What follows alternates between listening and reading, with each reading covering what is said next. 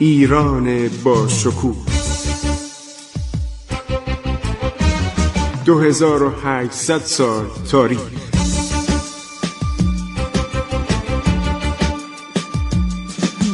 عبور از تاریخ.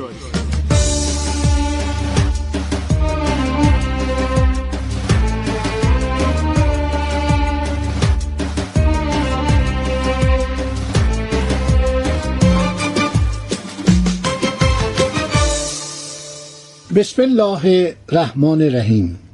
به نام خداوند بخشاینده مهربان. من خسرو معتضد با درود و سلام به شما عزیزان از شما دعوت میکنم همراه من به یک سفر کوتاه به ژرفای تاریخ برگردیم. بازگردیم به تاریخ. ما نه سوار بر هواپیما هستیم، نه بر فضاپیما، نه بر اتومبیل، نه با عرض شود قطار و هر گونه وسیله نقلیه. ما درون کتاب ها، درون اسناد و از درون سنگ ها و آثاری که مونده، اسنادی که مونده به گذشته سفر میکنیم. خب مرگ امیر تیمور رو براتون گفتم. امیر تیمور وقتی میمیره که او رو در گور امیر در سمرقند به خاک میسپرن، عکسش هم هست، همین الان چند روز پیش داشتم توی کتابی نگاه میکردم. چهار پسر داشته: غیاث الدین جهانگیر که در اوائل سلطنت امیر تیمور میمیره.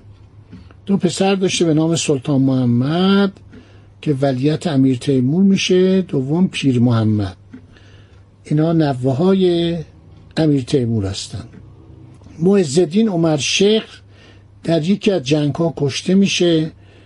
جلال الدین میران شاه که دچار اختلال مغزی میشه و بعد کشته میشه به دست یکی از امرای تیموری. امیرزاده معین الدین شارخ، این آدم خوبی بوده. امیر تیمور وقتی مرد سی و شش نفر بازمانده ذکور از پسر و نواده داشت و اینها اومده بودن تمام مناطق ممالک تیموری رو بین خودشون تقسیم کرده بودن. وقتی امیر تیمور میمیره، شاهرخ پسرش بود دیگه، این باید به سلطنت برسه، ولی میرزا خلیل پسر میرانشاه یعنی برادرزاده اون رو امرا به تخت سلطنت می نشانن. جنگ هایی بین اینها میشه و چون پدره میرانشاه اختلال دماغ پیدا کرده بود، این پسره میاد و ادعای سلطنت میکنه. ماجراش بسیار طولانیه، جنگ های زیادی بین این عمو و برادرزاده در میگیره و بالاخره عرض شود که شاهرخ پس از جنگایی که میکنه میاد و پادشاه ایران میشه. پایتختش هم هراته، ولی شهر مشهد در زمان او خیلی آباد میشه. چهل و سه سال سلطنت میکنه. زیاد اهل جنگ و جدال نبوده. یک همسری داشته به نام گوهرشاد خانوم که معروف به گوهرشاد آقا بوده، آقا باقرین. زن بسیار آبادگری بوده. مسجد گوهرشاد مشهد ساخته دست او بوده. عجیبه این شاهرخ مگر بر حسب ضرورت عرض شود که جنگ میکرده و یک جنگی با ترکمانان قراقویونلو کرده و اونا رو شکست داده. در این چهل و سه سال سلطنتش هم شعر میگفته، هم خوشنویسی میکرده، هم کتاب جمع‌آوری میکرده. سعی میکرد اون جنایات پدرش رو جبران کنه. کتابخانه بزرگی در هرات داشته، مرکز اجتماع علما، ادبا، شعرا، خطاطان، نقاشان بوده. شاهنامه نویسی و نقاشی‌های مینیاتور در زمان شاهرخ خیلی عرض شود از رونق و جلال و استقبال برخوردار شده. شاهنامه تیموری که میگن یعنی شاهنامه شاهرخه و بعد از او از پنج پسرش میرزا الغ بیگ عرض شود زنده مونده بوده، همه مرده بودن. این الغ بیگ آدم جالبیه، خیلی عجیبه، این همه خونخواری و جنایت ولی یک آدمی پیدا میشه به نام میرزا الغ بیگ، کارش کتاب بود و حمایت از نقاشان و خطاطان و شاعران و عرض شود خوشنویسان و خودش هم شعرهای خیلی عالی میگفته. شاهنامه بایسنقوری از اونه که معروفه در دنیا، از نظر مینیاتور و از نظر خط فوق‌العاده است. پس از رسیدن خبر مرگ شاهرخ به سمرقند، الغ بیگ عرض شود که به جای پدر بر تخت سلطنت می نشینه.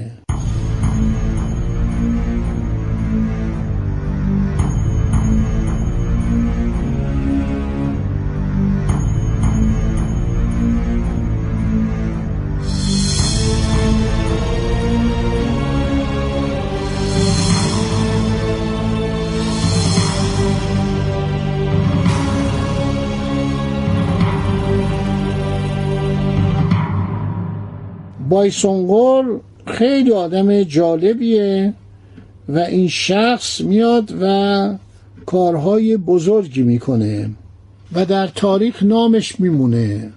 زیاد اهل جنگ و جدال و این مسائل نبوده.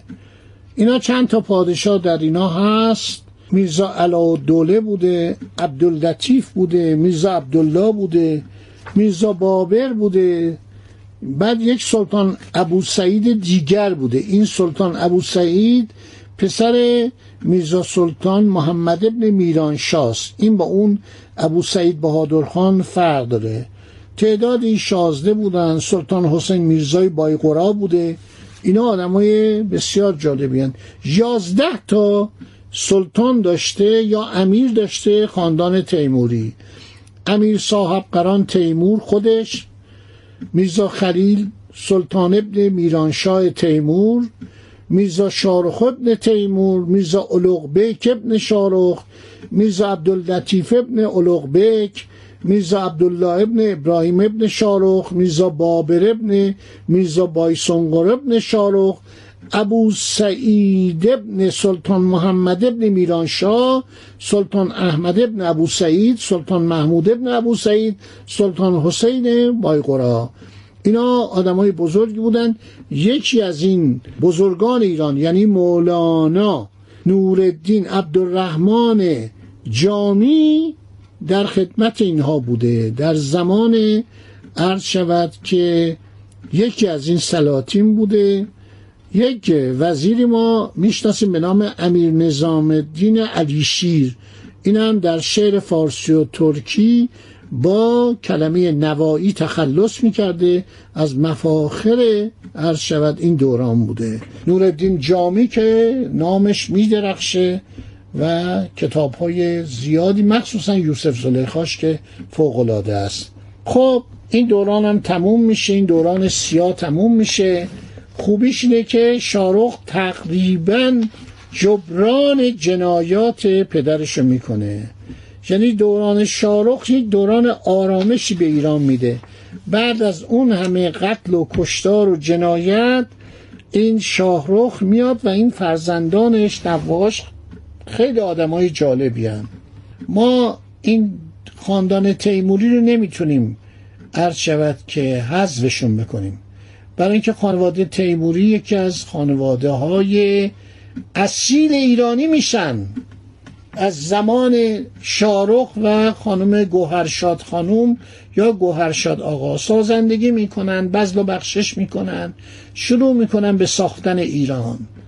یعنی واقعا یکی از شگفتی های تاریخ اینه که افرادی میان مملکت رو نابود میکنن، مردم رو میکشن، خانواده ها رو میپاشونن، غم بر دل مردم مینشانن، بعد یک گروهی پشت سر اینا میان، دنباله اینها از خانواده همینا هستن، آباد میکنن، دلجویی میکنن، لطیف میشن. خب دوستان، برنامه الانم تموم شد. درباره تیموریان دارم میگویم، باز هم براتون صحبت خواهم کرد برای اینکه مردم بدونن. ما میخوایم به دو سلسله ترکمان اشاره کنیم، آق قویونلو و قراقویونلو، و جنگ ها اینا با دولت عثمانی که اینها چقدر هم خارجی ها اومدن اینا رو دیدن، چقدر کتاب نوشتن درباره اینها، ایتالیایی ها، فلورانسیا و اینها. پایتخت آق قویونلی یکی تبریز بوده، یکی قم بوده و پایتخت سومش اصفهان بوده. بنابراین این سلسله بایندودیان هم می‌خوایم ما درباره‌شون صحبت کنیم. البته یه اشاراتی هم باز به مسائل فرهنگی و هنری دوران تیموری خواهیم کرد. خدا نگهدارشون. عبور از تاریخ.